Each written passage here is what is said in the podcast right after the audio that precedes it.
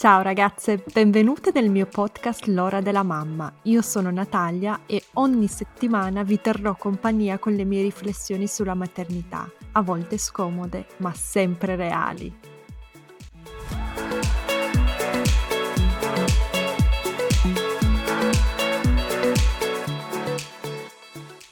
Ciao ragazze, oggi con me ho due persone, il dottor Guffanti che è medico pediatra e neonatologo della provincia di Milano e Claudia Bufalari che è vicepresidente dell'Ainer, l'Associazione Italiana Neonati Reflussanti. Buongiorno. Buongiorno. Buongiorno. Ciao Claudia, ciao dottor Guffanti. Una, una domanda a Claudia per iniziare, che cos'è il reflusso? Allora, tanto... Faccio, se vuoi, un piccolo excursus su cos'è anche Ainer, appunto un'associazione a sostegno delle famiglie con neonati, lattanti e infanti affetti dal disturbo del reflusso gastroesofageo. Siamo abbastanza giovani, siamo nate un anno, poco più di un anno fa, e quello insomma che abbiamo tirato su un po' un mondo di conforto, di confronto, dove trovare informazioni e soprattutto eh, supporto morale da dare alle famiglie che vivono un po' questa esperienza, diciamo, mh, traumatica di gestire dei neonati ingestibili, ecco. E chi l'ha fondata questa associazione? L'abbiamo fondata eh, io e Stefania Cappa, avvocato Stefania Cappa, che è una, un'altra mamma, insomma siamo due mamme ovviamente di bambini che soffrono di reflusso, e abbiamo deciso di fondarla appunto, dicevo, un anno fa, perché noi ci siamo conosciute sul web e siamo partite appunto cercando di aiutare eh, le mamme che vivevano la nostra condizione, una condizione abbastanza eh, pesante di, di grande esaurimento, e aiutando queste mamme siamo diventate amiche, e un giorno mi ha proposto, ci siamo accorte insomma che questa condizione affliggeva moltissime famiglie, e Stefania mi ha proposto di fare un'associazione, di creare qualcosa di più. Eh, io sono stata ben contenta, e infatti nel giro di un'estate, diciamo di due mesi, luglio-agosto, abbiamo fondato Ainer. Abbiamo tirato su insomma un po' questo, questo mondo. Appena nate abbiamo subito riscontrato un grandissimo interesse, perché prima insomma di, dell'associazione c'era ben poco sull'argomento, e, e ci siamo accorte di quanto le mamme avessero fame invece di, afform- di aff- informazioni e di sentirsi capite. Certo. Chiedo anche al dottor Guffanti che cos'è il reflusso e come si manifesta.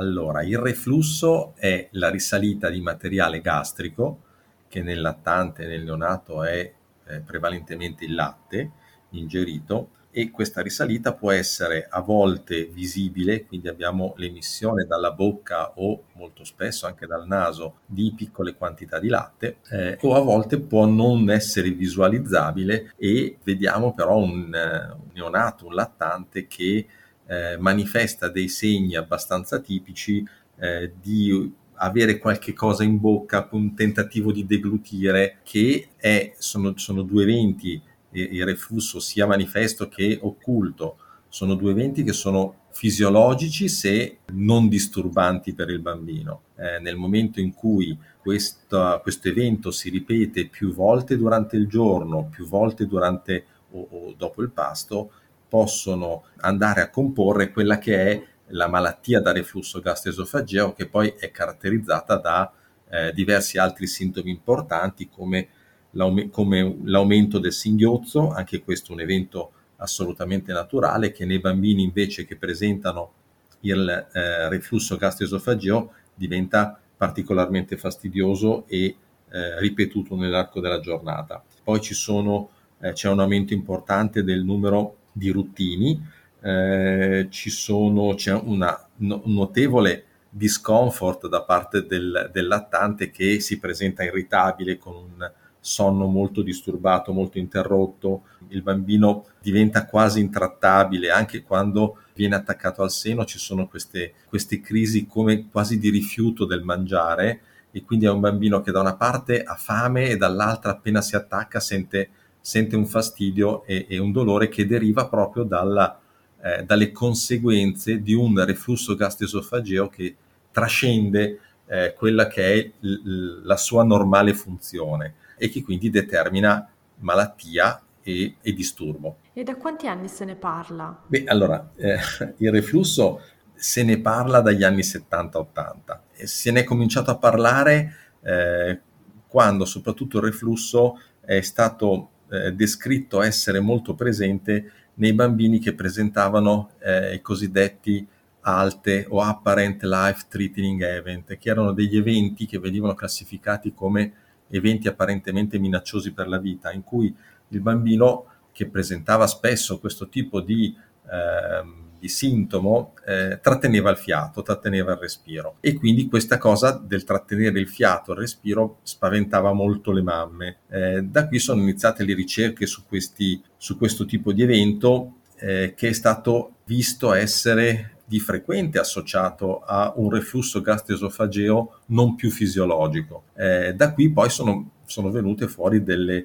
eh, tutte le ricerche mediche nel tentativo di spiegare, di classificare il reflusso gastroesofageo. Io una, ho avuto una bambina, mia figlia adesso ha quattro anni, purtroppo, per fortuna adesso non ha più problemi, ma ai tempi, nel duemilasedici, mi ha dato del bel filo da torcere, e qui in Austria, dove vivo io, nessun pediatra mi ha mai detto che mia figlia ha il reflusso, e io sono stata a contatto con almeno tre, quattro, forse cinque persone, professionisti, esperti, pediatri, eccetera. Com'è la situazione in Italia? È un disturbo conosciuto, è studiato dai pediatri, viene riconosciuto come un disturbo, una malattia da trattare, o se ne parla soltanto, o comunque i pediatri lo sanno o no? Allora, i pediatri lo sanno, lo sanno molto bene. Il problema deriva sempre da, dalla classificazione. Eh, mi spiego, cerco di spiegarmi meglio. Il reflusso gastroesofageo del, del neonato e del lattante è un evento che c'è, non c'è soltanto nella razza umana, c'è, è presente in tutti i mammiferi. La risalita di latte eh, lungo l'esofago e fino alle prime vie aeree, in realtà avrebbe come ipotesi quella di eh, portare gli anticorpi presenti della mamma, presenti nel latte, di portarli a verniciare le prime vie aeree, quindi eh, a costituire sostanzialmente una barriera antinfettiva in più rispetto a quella che ha il neonatino eh, normalmente. Per variabilità della razza umana, questo, questo sintomo si può presentare in modo assolutamente silente o assolutamente sporadico, eh, oppure presentarsi in alcuni soggetti, in alcuni bambini, in modo mh, particolarmente evidente. Eh, su questo, eh, quindi su questa predisposizione, questa fisiologicità, si possono poi eh, instaurare delle, dei comportamenti, dei, dei momenti, dei disturbi, delle malattie in più che possono peggiorare questo reflusso, facendolo quindi deviare verso un reflusso patologico, verso un reflusso che causa eh, disturbi eh, nel bambino. Volevo aggiungere che io, vabbè, insomma, porto la voce, insomma, delle famiglie, che purtroppo se ne parla forse un po' troppo poco, è molto poco riconosciuto a livello sociale. Infatti queste mamme non si sentono a volte sopportate, supportate né dai mariti, sopportate anche possiamo dirlo, né dai mariti né tantomeno da, dalla propria famiglia, e eh, purtroppo è poco riconosciuto oh, anche a livello eh, pediatrico. Infatti diciamo che incontrare il pediatra giusto, veramente sensibile, è quasi essenziale per queste famiglie. Infatti è, l'associazione ha creato una lista di pediatri sensibili eh, su tutta Italia, dove indirizza le famiglie mh, a cui andare, in modo tale che siano proprio accolte e capite, perché la realtà di oggi, che, che è migliore sicuramente della realtà di cinque, dieci, venti anni fa, è che molti pediatri tendono a sottovalutare il reflusso o scambiarlo per altri tipi di disturbi. Andiamo dalle cose più banali come le coliche, queste coliche che non passano mai, queste coliche infinite, come a disturbi psichici del, del neonato, oppure la mamma che eh, lo allatta, ha il latte che gli fa male, eh, la colpa viene data al latte della mamma, o addirittura lo stress che la mamma può eh, trasmettere al, al neonato. Perciò le famiglie che incontrano questo tipo di approccio cadono in uno sconforto, in una confusione totale, perché eh, la mamma crede di essere lei il problema, quando invece il problema sta dentro una valvolina di pochi millimetri nello stomaco del bambino. Tu, Claudia, l'avevi capito, lo sapevi che tua figlia eh, aveva questo disturbo, problema, malattia? Non so neanche come chiamarlo, qual è il, mon- il nome mm, giusto? Diciamo che è un disturbo che può sfociare, come ha detto il dottor Guffanti, in, una, in qualcosa di, pago- di patologico, perché ci sono vari, vari livelli di reflusso. E la, l'associazione è nata per trattare il reflusso patologico, ma poi ci siamo accorte che esiste anche un reflusso, diciamo, fisiologico, se vogliamo chiamarlo, che comunque comporta dei, dei disturbi e, e che meritano attenzione, meritano comunque almeno un'informazione, un accoglimento. Assolutamente. Io vivo in Austria, come dici, ti dicevo, e qui non se ne parla ancora tanto, forse adesso sì, quattro anni dopo, ma nel duemilasedici non se ne parlava tanto. Io l'ho scoperto grazie alle mie amiche mamme americane, in particolare una mamma che fa l'allergologa, e lei lo sapeva, me l'aveva detto, mi ha detto: Natalia, guarda, potrebbe essere quella la causa, ma nel mio caso mia figlia era anche allergica al latte vaccino, alla, alla proteina, quindi tutta una serie di cose. Io non capivo perché piangessi, la lattavo, uh, aveva tutta una serie di problemi, e nessuno, nessuno, cioè nessuno mi ha mai fatto capire, nessuno mi ha mai spiegato quale fossero. Beh, io ti capisco moltissimo, perché nel duemilaquindici è nata la mia prima figlia e anche in quel caso io non ho trovato nulla come aiuto, come informazione, e, e perciò ho fatto quello, insomma, che facevano un po' tutte, ho dato la colpa a me stessa.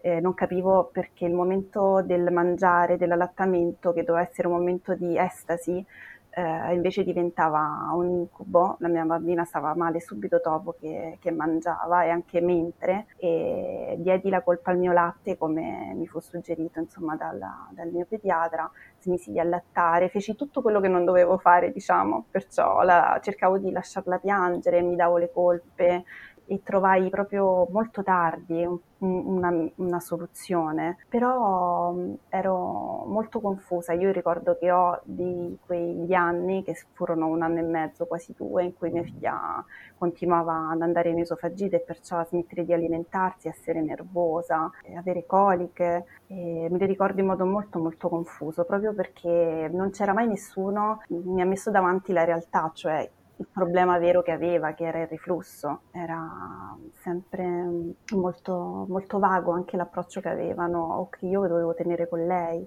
Se posso intervenire, intanto è, è bellissimo potersi confrontare con un genitore e far capire quali sono eh, le reali difficoltà dei genitori che hanno un bambino con questa, con questa problematica. E eh, devo fare in qualche modo ammenda da parte della classe medica del fatto che eh, molti di noi tendono a sottovalutare questo evento, chiamiamolo evento per adesso, eh, proprio perché il reflusso gastroesofageo viene considerato come un evento fisiologico, quindi che fa parte della natura umana, viene eh, considerato come transitorio, e quindi tutto ciò che di disturbo sia eh, organico proprio del bambino, sia tutto il disturbo Eh, psicologico sul bambino, quindi l'irritabilità, il pianto e il disturbo psicologico che si riflette da questa mancanza di tranquillità sui, su, sulla mamma e sui genitori, viene poco preso in considerazione dai, dai miei colleghi medici e pediatri. Anche l'orientamento che si legge sulle riviste scientifiche, sugli, sugli,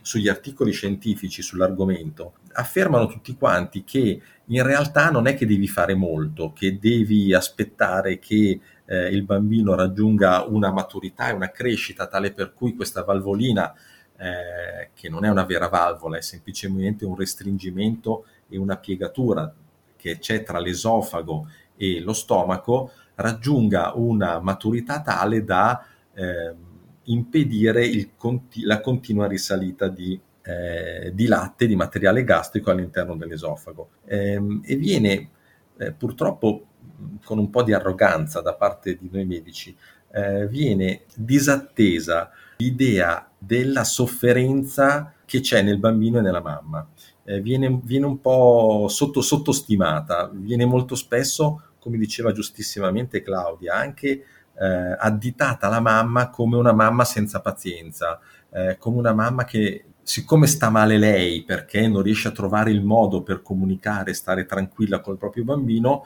il bambino risponde in maniera eh, non adeguata alla mamma, mostrandosi irritato, piangente e così via, eh, e, e, e questa parte importantissima psicologica eh, che accompagna eh, la presenza di un disturbo, anche in assenza di malattia, se io ho un disturbo, questo devo prenderlo in carico. E purtroppo nella letteratura anglosassone e mondiale in generale questa cosa non viene fatta, eh, proprio perché è una malattia che nella stragrandissima maggioranza dei casi ha un decorso benigno, per sua fortuna, eh, e transitorio. Noi come medici tendiamo un pochettino a a sottostimarlo, ecco. Io eh, devo ammetterlo, perché per me questa intervista è molto difficile, perché mi tornano in, men- in mente i primi momenti, i primi mesi con mia figlia. Sto proprio fisicamente male al pensare. Ma dottor Guffanti, invece la mia bambina o la bambina di Claudia o le bambine, i bambini che hanno questo problema, come si sentono? Com'è questo dolore che li fa piangere in quel modo lì, che, che li fa soffrire? Qual è una sensazione che potrebbe descriverci? Allora, possiamo andare solo per presupposti, ovviamente, perché dobbiamo calcolare che il neonato, il lattante, non ha ancora una, chiamiamola così, definizione cerebrale di cosa sia il dolore. È una definizione che piano piano si formerà con la crescita e la maturazione delle esperienze e la crescita strutturale del cervello vero e proprio. Quindi possiamo andare solo per eh, approssimazione. Io penso, così mi raccontano le mie amiche, ho visto mia moglie, una donna quando è in gravidanza a un certo momento ha una tale pressione all'interno dell'addome quando il bambino cresce che ha spesso dei problemi digestivi, un po' di bruciore gastrico, Eh, a volte degli attacchi di fame improvvisi perché sente come un languore nello stomaco. Ecco, eh, molto spesso le donne in gravidanza provano ed esperienzano proprio il reflusso gastroesofageo, eh, magari la necessità di fare tanti ruttini, magari quello di prendere degli antiacidi di contatto perché sentono questo bruciore, eh, questa acidità nello stomaco e, nel, eh, e nell'esofago. Eh, e il bambino sente la stessa cosa. Eh, sente nei casi più lievi un singhiozzo continuo, sente qualcosa che risale un pochettino nello stomaco, come quando abbiamo mangiato tanto e non riusciamo a svuotare lo stomaco. Faccio sempre l'esempio dei, io, dei pranzi di nozze, quando veramente siamo arrivati al dolce, non ci sta più dentro niente e sentiamo questo peso e questo malessere nel nostro corpo. Moltiplichiamolo più, per più volte al giorno e per tutti i giorni in un bambino che non ha, in, in un esserino che non ha la capacità di finalizzare il dolore, di comprendere il dolore e, e, e quindi capiamo quale può essere la sua sofferenza. La cosa potrebbe essere anche minima, eh, ma per lui quella cosa anche minima è fortemente disturbante. E quindi che cosa fa il bambino? Continua a chiamare la mamma, continua a piangere, continua a chiedere una consolazione del disturbo che lui sente, e la risposta della mamma può essere di vari, vari tipi, ma una risposta frequente è quella di riattaccare il bambino al seno, cioè dire probabilmente ha fame, il bambino piange, mostra voglia di succhiare, eh, che è un atto consolatorio del bambino, proviamo a ridargli da mangiare. E questo in realtà reitera e rinforza il disturbo che ha del bambino perché si sente troppo pieno o perché deglutendo sente contrarre lo stomaco e quindi ha dolore, e quindi è una sofferenza importante, è un, eh, è un grosso coinvolgimento. Il bambino piange e la mamma non ri- piange a sua volta perché povera non riesce eh, a dare un, eh, un connotato a questo fastidio che ha, che ha il bambino. E il compito del pediatra è quello proprio di, da una parte, di alleviare quello che è il disturbo del bambino riferito al, gastro, al, al reflusso gastroesofageo, e non dimentichiamo che nello stesso momento il bambino prova altri disturbi che sono quelli de, ad esempio dell'aria nella pancia. Mangiando soltanto latte l'essere umano produce gas nel, nella pancia, e per lui questa grossa quantità di aria nella pancia è un disturbo. Quindi assommiamo i due, i due disturbi insieme. Eh, poi ci sono i disturbi legati alle esperienze del bambino. Il bambino quando nasce, i primi mesi di vita, eh, sente odori, comincia a conf- ad avere fame, ha bisogno di mettersi in comunicazione con la mamma, quindi una situazione di stress evolutivo eh, del bambino che è continuo. Anche lì io paragono sempre il neonato e il lattante ad, un, ad uno studente universitario bombardato di corsi eh, in cui tutti cercano di insegnargli qualche cosa e lui che deve imparare una marea di cose. Allora, se cominciamo a guardare il nostro neonato e il lattante e la coppia mamma-bambino, eh, eh, cominciamo a capire come anche un piccolo disturbo, un aumento di questa difficoltà eh, possa in realtà generare una, un'ansia e un dolore sia nel bambino che nella mamma. Assolutamente, aggiungo anche che diventa molto difficile delegare, quindi lasciare il padre prendersi cura del neonato, oppure i nonni o qualunque altra persona, perché poi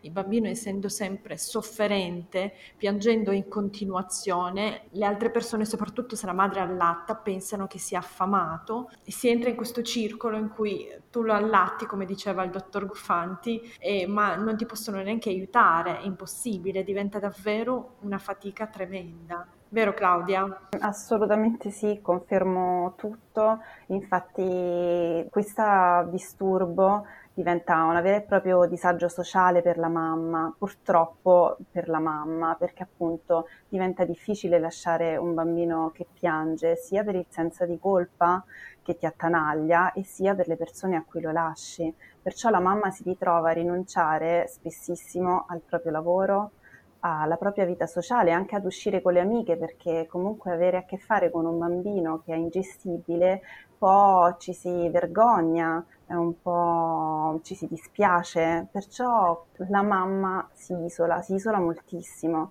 e vive da sola questo, questo percorso uh, molto difficile. Claudia, una domanda per te. Quanto è pericoloso non ascoltare o credere a un genitore che ha un bambino con il riflusso? Quando una madre, insomma, non si sente accolta e anzi ha quasi l'impressione di essere pazza, impazzita, di avere delle idee strane, quando nessuno le crede? Beh, c'è un, un risvolto molto pericoloso, cioè diciamo ci può essere un risvolto molto pericoloso e un risvolto meno, un po' meno pericoloso, però entrambi portano la mamma a un fortissimo stato di stress, perché lei mh, non capendo uh, cosa fare, come instaurare un rapporto con il suo bambino, tenderà appunto a isolarsi, perciò a rinunciare alla propria vita sociale, spesso anche lavorativa.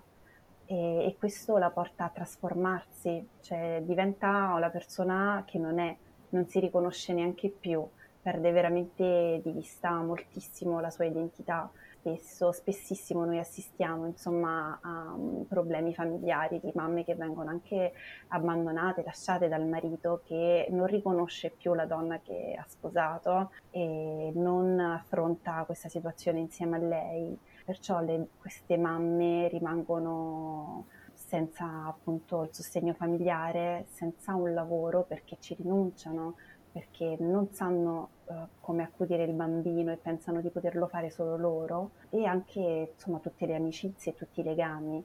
E eh, la gravità sta mh, nel fatto che una mamma così vulnerabile può fare anche delle azioni pericolose per se stessa e per il bambino. Spesso leggiamo storie di cronaca nera di neonati scossi, neonati maltrattati, eh, abbandonati, gettati, insomma se ne sentono veramente di brutte. Mi viene da pensare che probabilmente queste mamme erano mamme inascoltate, mamme che sono arrivate a un punto tale a avere un rifiuto della loro maternità, un rifiuto del bambino, perché poi scatta questo tipo di sentimento di voler dire basta. Sì. Mi fai tornare in mente dei momenti davvero bassi della mia maternità. Per fortuna non sono arrivata a gesti aggressivi o violenti, però uh, è stato molto difficile. Mi ricordo le sere d'inverno, uh, e l'inverno qui a Vienna era anche nel duemilasedici, come quest'anno, molto freddo, molto buio, con una bambina che piangeva in continuazione, e mi ricordo che ho pensato più volte, ok, adesso capisco i genitori che hanno questi pensieri, i genitori che vogliono dire basta, e quando leggo ancora oggi quelle, quelle notizie, il neonato scosso, eccetera, capisco da dove arrivano. Per fortuna non è la mia storia, però è veramente pura fortuna, non, non credo di essere più forte o più virtuosa di qualcuno che invece questo gesto l'ha fatto. Devo dire che mi ha reso molto più umile questa esperienza, sì, non so se sai quello che intendo. Sì, assolutamente sì, poi io dico sempre che purtroppo solo chi ci passa lo sa, perché eh, diciamo un po' di noncuranza da parte dei medici, ma c'è anche da parte delle famiglie che non vivono questa condizione, perciò non lo riconoscono e non te lo riconoscono che è una condizione difficile. Ma tu che hai esperienza con le mamme, parli con tante mamme che hanno avuto bambini con reflusso e immagino anche bambini senza reflusso, cosa dicono la di- della differenza tra una maternità di un bambino riflussante e di una maternità con un bambino che non ha questo problema? Beh, ci sono mamme che magari il primo figlio non ha avuto problemi e il secondo, il terzo sì, e sono sconvolte. Loro che magari hanno già esperienza, no? Nell'avere un bambino e perciò ci si aspetta che sappiano come comportarsi, sono completamente eh, confuse, confuse e non sanno come, come agire, non sanno come far star meglio il loro bambino. Perciò è qualcosa che ti colpisce, perché non basta soltanto ehm, essere calme, essere tranquille come ci dicono i pediatri, molti pediatri, ecco, di rimanere calme perché lo trasmettiamo al bambino. Non è così, il bambino se ha un fastidio eh, ce lo fa capire bene, anche se possiamo avere tutto il savoir-faire possibile perché ci siamo già passate, magari siamo al secondo o terzo bambino. È comunque una condizione molto, molto forte. Vedere un bambino che, che soffre, tu qualsiasi cosa fai non va bene. Per voi quanto è durata questa situazione? Te lo ricordi? Sì, sì, mia figlia è, è stata meglio verso i ventidue mesi di età, è, è iniziata a star meglio, e per meglio dico che ha iniziato ad essere meno nervosa, mangiare più volentieri e iniziare a dormire un pochino meglio. Prima, insomma, questi bambini sono un po' un disastro, ecco, io li chiamo bambini ingestibili proprio perché sono perennemente nervosi, è difficile anche solo uscire a fare una passeggiata, il passeggino di pochi minuti, eh, si alimentano male e, e non dormono. L'unico punto diverso è che mia figlia ha sempre mangiato sia il seno, con qualche difficoltà, piangendosi, ma anche il cibo. Poi non so se poi il reflusso sia passato prima, però ecco, l'alimentazione non è mai stato un problema, tutto il resto sì, era completamente, era sempre irritata, era sempre infastidita. Sì, è, è assurdo perché poi, poi quello che diciamo noi è che non esistono bambini capricciosi, bambini cattivi, tra virgolette, indisponenti o di temperamento, non so, nervoso. In realtà sono bambini che hanno un disturbo e lo comunicano come possono, cioè arrabbiandosi. E questa rabbia che covano per mesi, per anni, un pochino se la portano dietro, perché hanno passato il primo, i primi momenti della loro vita arrabbiati. Devo però spezzare una lancia a favore delle persone che hanno questo disturbo, eppure poi da mia sorella um, è una delle persone più dolci che conosco, nonostante fosse stata davvero ingestibile. No, da piccolina, io me lo ricordo, per tre quattro anni era ingestibile, insopportabile, posso dirlo, sono la sorella, so via, non sono la mamma, mm. perché se dico, se dico di mia figlia insopportabile già mi arrivano le critiche, ma di mia sorella lo posso dire, avevo sette anni, mamma mia, era insopportabile, proprio non si poteva stare con lei, la vita era diventata eh, un sì. disastro per me, per mia mamma e per mio papà, no. Ma adesso è una ragazza davvero con un bel carattere, no, un bel no. temperamento, quindi non è... No, no, certo, no, no, no, sì, si risolve, anche le mie, la mia, mia figlia, insomma, adesso è dolcissima e non si ricorda, loro per fortuna non ricordano assolutamente nulla, perciò poi sta a noi, insomma, a recuperare. E voi cosa consigliate come associazione alle mamme che si rendono conto di avere questo tipo di problema? Beh, noi consigliamo prima di tutto di informarsi molto molto bene sul sito dell'Ainer, Eh, sulla, sulla patologia e sul disturbo, perché già sapere di cosa si tratta, perché il tuo bambino sta male tutto il tempo, tutti i giorni e tutti i mesi, è già moltissimo. E una volta informati, cercare un pediatra sensibile che possa accogliere e capire eh, quello che sta vivendo la famiglia. e soprattutto possa intervenire sul bambino se ce ne fosse bisogno, perché la soluzione c'è. E quello che diciamo alle mamme è che informatevi e lottate e la soluzione, le soluzioni ci sono, non bisogna soltanto aspettare, perché spesso la parola d'ordine, come appunto diceva prima il dottor Guffanti, è che viene detta a queste famiglie è di aspettare che si risolva tutto da solo, ma aspettare non è un aspettare di un mese o due, a volte l'attendere riguarda anni e, e anni di disagio sociale è qualcosa, insomma, che ci si può risparmiare, ci si deve risparmiare. Sì, sono d'accordo assolutamente. Eh, dottor Guffanti, un'altra domanda. Com'è possibile che alcuni bambini non reagiscono in nessun modo a questo disturbo e altri sono più sensibili, semplicemente più sensibili al dolore? Come ce lo spieghiamo questo effetto quasi nullo su alcuni bambini e esagerato su altri? No, la spiegazione sta nella variabilità dell'essere umano. Ci sono esseri umani che, pur sottoposti a situazioni sfavorevoli, non dimostrano eh, di soffrirne, altri che eh, anche non sottoposti a situazioni sfavorevoli mostrano segni che una persona normalmente non dovrebbe presentare. Ma voglio fare l'esempio per capirci. Eh, ci sono persone che eh, mangiano tantissimo e riescono a non ingrassare. Ci sono persone che mangiano il giusto e comunque tendono a ingrassare se non stanno attenti tutta la vita. Lo vediamo ancora adesso con la quello di cui si parla adesso a livello medico su tutto il mondo, che è l'infezione da coronavirus. Ci sono persone magari che ci, ci si aspetta che debbano morire appena prendono il coronavirus e invece vediamo donne o uomini di ottanta novanta anni che lo superano, non dico senza problemi, ma riescono a superarlo, e poi vediamo un giovane di trentasei trentasette anni in apparente stato di buona salute che invece si ammala, sta malissimo o addirittura può venire a mancare. È proprio dato dalla variabilità dell'essere umano, che è Una, posso dire, un vantaggio dal punto di vista genetico, perché nel momento in cui insorge un problema, come ad esempio l'epidemia di coronavirus, in cui la natura è crudele da questo punto di vista, eh, in cui eh, vengono eliminati i soggetti deboli, rimangono solo i soggetti forti, e quindi le generazioni successive al coronavirus saranno molto meno soggette, saranno molto meno prone ad ammalarsi in modo grave. E fa parte dell'evoluzione, eh, avendo una grande variabilità eh, a seconda della, chiamiamola così, pressione della natura sulla variabilità, avremo una emergenza di chi sta un pochettino meglio.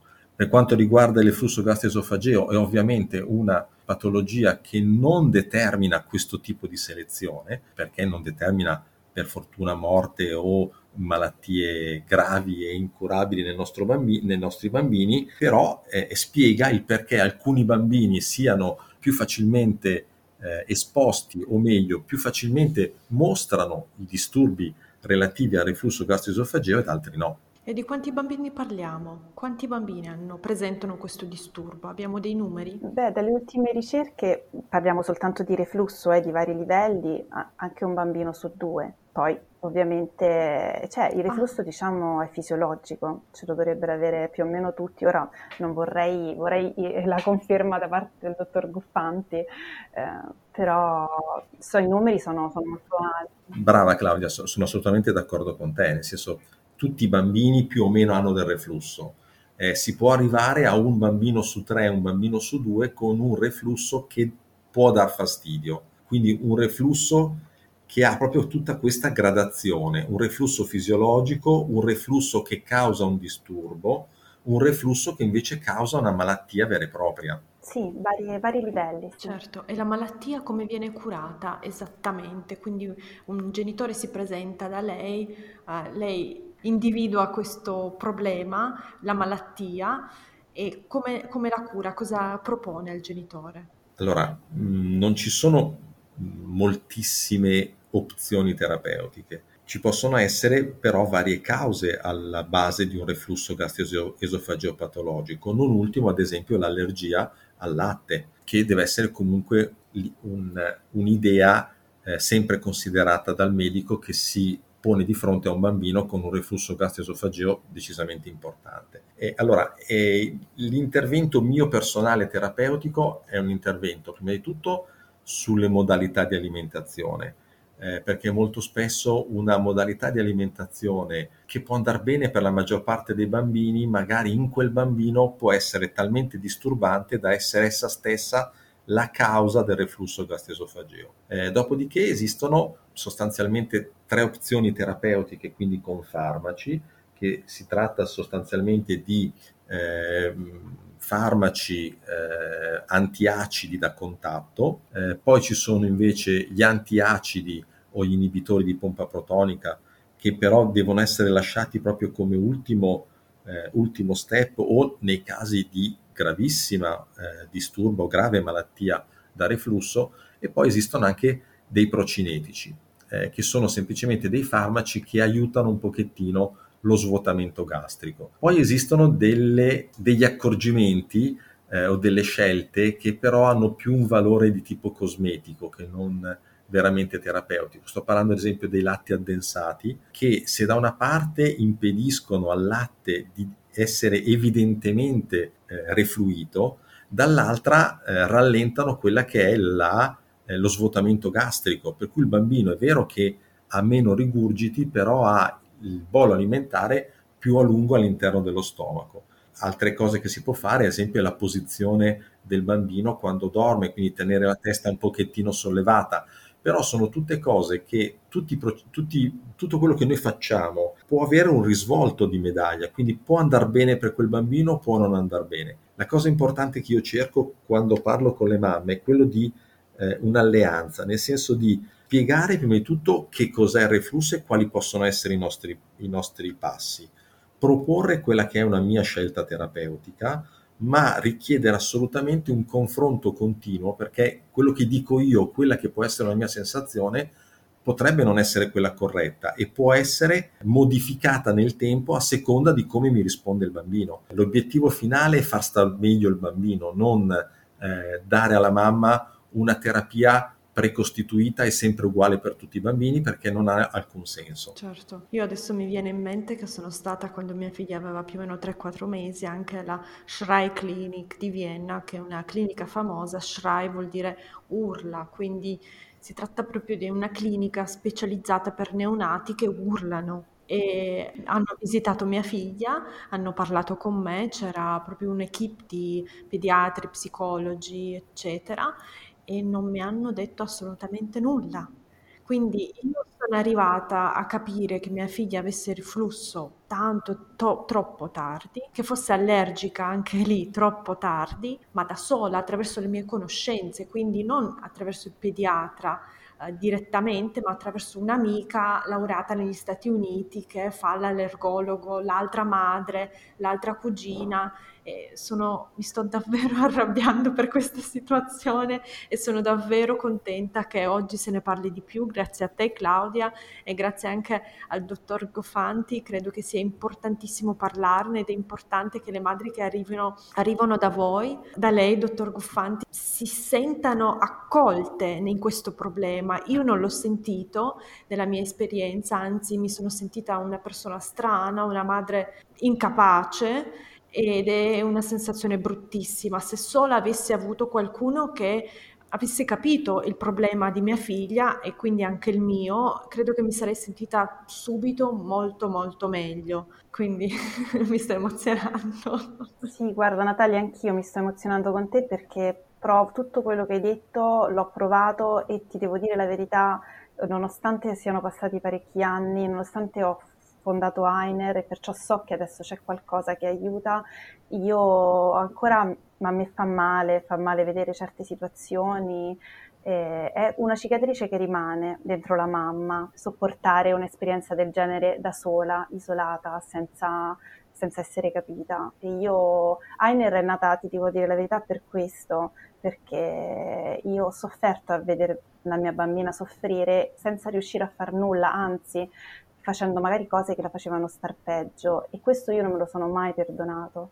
E quando Stefania mi ha detto facciamo un'associazione, io ho pensato sì, perché aiutare eh, mamme a non vivere ciò che ho vissuto io eh, per me era un, un, come una, un po' un riscatto, ecco, verso mia figlia. Certo. E invece le scelte proprio alim- alimentari, dottor Guffanti, lei ha detto prima, ma la maggior parte delle madri innesca questo circolo vi- vizioso dell'allattare ogni mezz'ora, ogni dieci minuti, ma cosa dovrebbe fare invece una mamma? Allora, eh, no, non darei prima di tutto la colpa alle madri. Grazie. Allora, innanzitutto la colpa è, a mio parere, eh, il voler pensare eh, che il proprio sistema di, mh, che viene proposto alla madre, sia per alimentare o per accudire il bambino, per crescerlo, sia un sistema di tipo assoluto. Dobbiamo cominciare a pensare... Anche qui a me piace sempre dire, i bambini nascevano ad Atene, a Sparta e a Roma e crescevano lo stesso. Quindi in realtà noi dobbiamo, noi genitori e poi noi medici, dobbiamo imparare a eh, rimettere in discussione ogni nostro atto, sapere che ogni cosa che noi facciamo può avere un risvolto positivo, ma può avere anche un risvolto negativo, perché il nostro figlio non è uguale a noi, non è, no, i nostri figli non sono uguali tra di loro, ed è giusto Eh, dedicare abbastanza attenzione, abbastanza tempo da poter modificare qualche cosa che potrebbe andare bene per novantanove bambini, ma perché il bambino lì, eh, cribio, c'è qualcosa che non, non riusciamo a fare. E, e, e per questo io ci tengo sempre, ripeto, eh, parlare e confrontarsi con i genitori, con la mamma, ma anche col papà, perché voi giustamente dite...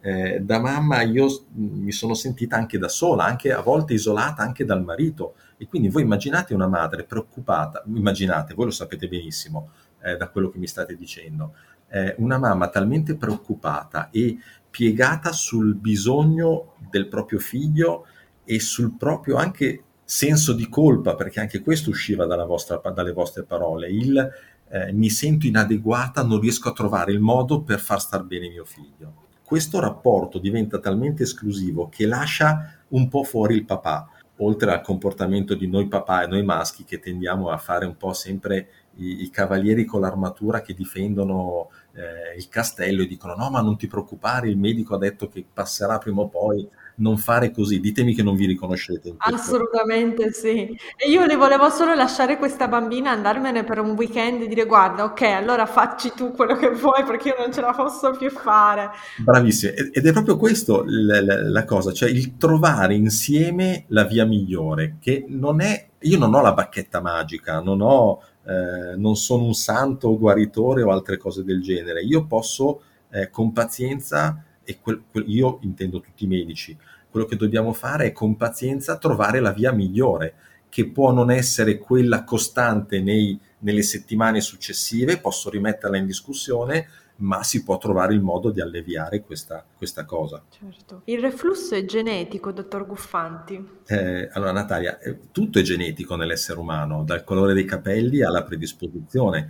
Eh, se io sono allergico, verosimilmente ho una certa probabilità di generare un figlio allergico. Se io sono eh, un soggetto con, predisposto alla cardiopatia o al colesterolo alto, eh, genererò dei figli che saranno probabilmente, anche loro avranno la, questo tipo di predisposizione. Quindi eh, non so se avete notato, lo notate tutti i giorni, quando incontriamo i figli degli amici, no? Diciamo guarda quel bambino come assomiglia al papà o come assomiglia alla mamma.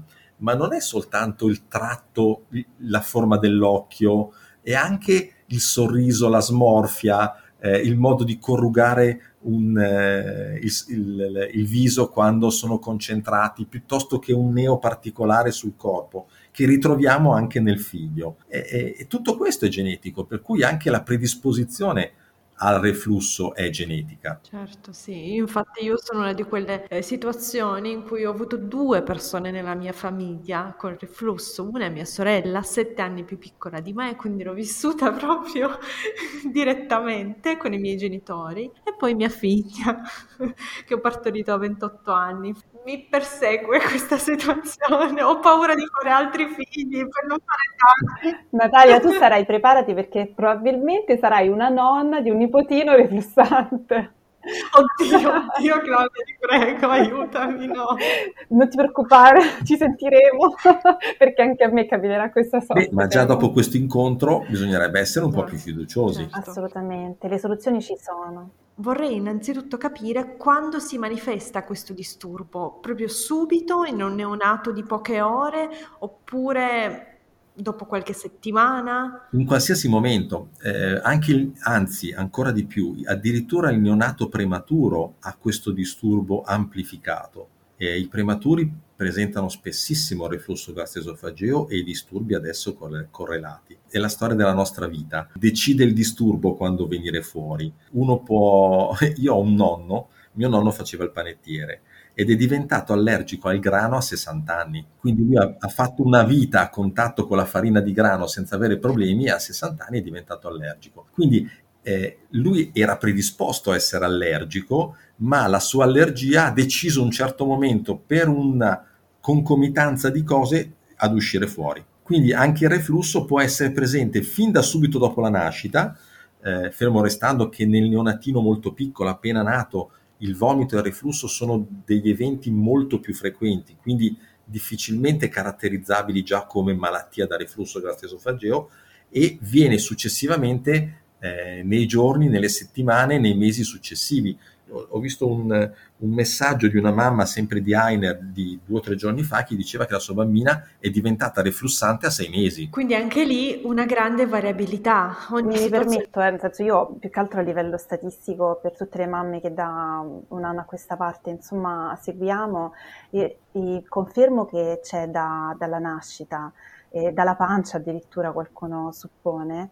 Eh, però che cosa succede? Dipende, mh, si manifesta eh, a seconda di come viene trattato. Di solito quando le mamme allattano si manifesta più, più tardi, eh, verso il secondo mese, il terzo, a volte anche il quarto o il sesto mese di vita. Quando c'è per esempio un allattamento artificiale, che è un latte molto più pesante da digerire e perciò provoca delle risalite più acide che vanno a infiammare l'esofago, eh, allora si può anche verificare già dal primo mese di vita, cioè il bambino comincia a essere insofferente, avere coliche e i disturbi che abbiamo elencato prima. E diciamo è questo, queste risalite acide che eh, facendo su e giù nel, nella gola e nell'esofago lo infiammano e sempre di più, finché appunto vengono fuori tutti quei sintomi che esplodono e, e il bambino li manifesta, e da lì mh, si ipotizza che possa soffrire appunto di, di reflusso e avere l'esofago infarnato, la cosiddetta esofagite, che sicuramente il dottor Guffanti conosce bene. Sì, eh, se vuoi ti porto anche degli altri esempi di quello che può dar fastidio al bambino nell'alimentazione. Ad esempio un bambino che mangia e ingoia troppo in fretta e quindi riempie il proprio stomaco troppo. Eh, il non comprendere che il bambino, dopo che ha mangiato al biberon, Eh, magari manifesta ancora voglia di succhiare, e molti genitori lo scambiano per ancora fame, oddio non è sazio, gliene do altro di latte. Allora il, il, il concetto che il lattante e il neonato autoregola la propria assunzione di cibo è un falso storico. L'animale in generale tende a mangiare quanto più gli è possibile per quanto ne ha, e il neonato non fa eccezione, ingoia eh, tutto quello che può ingoiare fino a che proprio nello stomaco non ci sta più dentro niente. E a quel punto capite che in una piccola sacca elastica, se io la, come un palloncino, se io la riempio troppo, prima o poi questo palloncino da qualche parte deve sfogare. Quindi ecco la risalita nel cosiddetto mangione, quello che mangia tanto. Quindi non è solo il mangiare tanto spesso, a volte è il mangiare troppo con troppa voracità, a volte è la nostra percezione di genitore che diciamo caspita, questo bimbo ha ancora tanta fame, quindi Il, l'andare a sovradosare il latte. Un errore non trascurabile è l'utilizzo del latte liquido con il latte in polvere. Eh, molti genitori eh, dicono io gli do novanta grammi di latte, e, e allora io chiedo ma che latte gli sta dando? Gli sto dando il latte in polvere. E allora dico come lo prepara il latte? E io prendo novanta grammi di acqua e ci butto dentro i tre misurini di latte. Allora novanta grammi più tre misurini di latte vuol dire che io alla fine ho circa centocinque grammi di latte. Quindi ho quindici grammi di latte in più di quello che io penso di dare al mio bambino, moltiplicato per sei pasti al giorno, vuol dire che io sto continuando a dare al mio bambino una dose di latte sovrastimata senza accorgermene. Reiterato per più giorni, più, più settimane, capisci come uno stomaco e un bambino può arrivare a un certo livello in cui non ne ha più, non ha più spazio, e per cui ecco che il reflusso comincia a creare i danni. Certo, wow, ma questo vale anche per l'allattamento al seno? Eh, per l'allattamento al seno ovviamente no, perché questa, il, il, il neonato allattato al seno mangia con più fatica. Eh, chi ha avuto la possibilità di allattare sia al seno che al biberon sa che al biberon il bambino finisce tutto in pochi minuti, dieci minuti è già finito tutto. L'allattato al seno tende a, a diluire perché fa più fatica a succhiare al seno. E non solo, Eh, l'allattato al biberon mangia quote di latte più o meno sempre uguali, mentre invece l'allattato al seno mangia sia per quello che ha fame, ma anche per quello che la madre è in grado di produrre il latte. La donna che allatta al seno ha più latte di notte e la mattina presto, ne ha molto meno la sera. Per cui riesce a dare, con questa ciclicità che ha studiato la natura, riesce a dare delle pause allo stomaco e all'intestino del bambino. Viceversa, Eh, adesso c'è quella famosa moda di allattare il bambino al seno ogni volta che il bambino piange. Eh, mi dica. Questo, se, se da un punto di vista concettuale potrebbe essere condivisibile, dobbiamo ricordare che però non deve violentare il funzionamento dell'essere umano, nel senso che possibile che il mio bambino che urla e mi chiama mi stia chiamando sempre solo per essere attaccato al seno. È un essere umano, ha qualche cosa di più, qualche richiesta di più o qualche capacità di più nella comunicazione, nei suoi bisogni. Eh, e questo è importante chiarirlo alle mamme. Eh, eh, quindi quando io ad esempio dimetto le mamme dal mio reparto all'ospedale, dico sempre loro: benissimo, attaccatelo ogni volta che ve lo richiede, ma ricordatevi che non richiede solo di mangiare. E la comunicazione del neonato è unica. Il neonato è un telefonino che esce dalla fabbrica, nuovo nuovo, e sa solo trillare, sa solo fare la suoneria del telefono, sa solo telefonare. Tutte le altre app le mettiamo noi nel tempo, quindi non dobbiamo scambiare eh, questa sua chiamata per una chiamata esclusivamente per il fame, per la fame. Il bambino può chiamarci magari perché ha caldo, ha freddo, ha un po' di mal di pancia, o magari è sporco, o semplicemente vuole essere preso in braccio dalla mamma. E capite che se io voglio essere preso in braccio dalla mamma e mia mamma invece mi dà da mangiare, oppure io sono pieno di cacca, la mia mamma non, non lo sente in quel momento e mi dà ancora da mangiare, io da bambino comincio a di- avere qualche problema e comincio a dire: caspita, mia mamma non mi capisce. È spesso proprio così, anzi direi con i bambini che piangono così tanto. Nel mio caso mia figlia piangeva davvero tante tante ore al giorno, con una voce squillante di quelle che...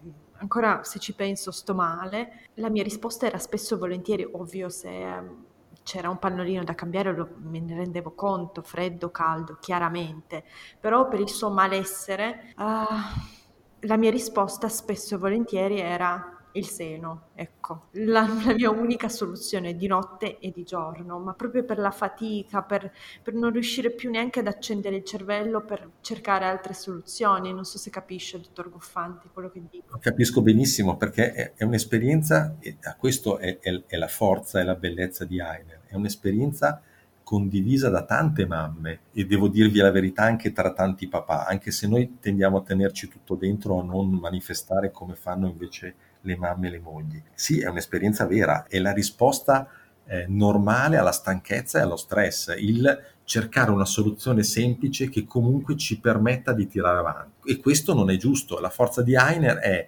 non devi tirare avanti, sappi che ci sono altre persone che hanno condiviso e condividono la tua fatica, e siamo qui comunque per aiutarti. Bellissimo messaggio.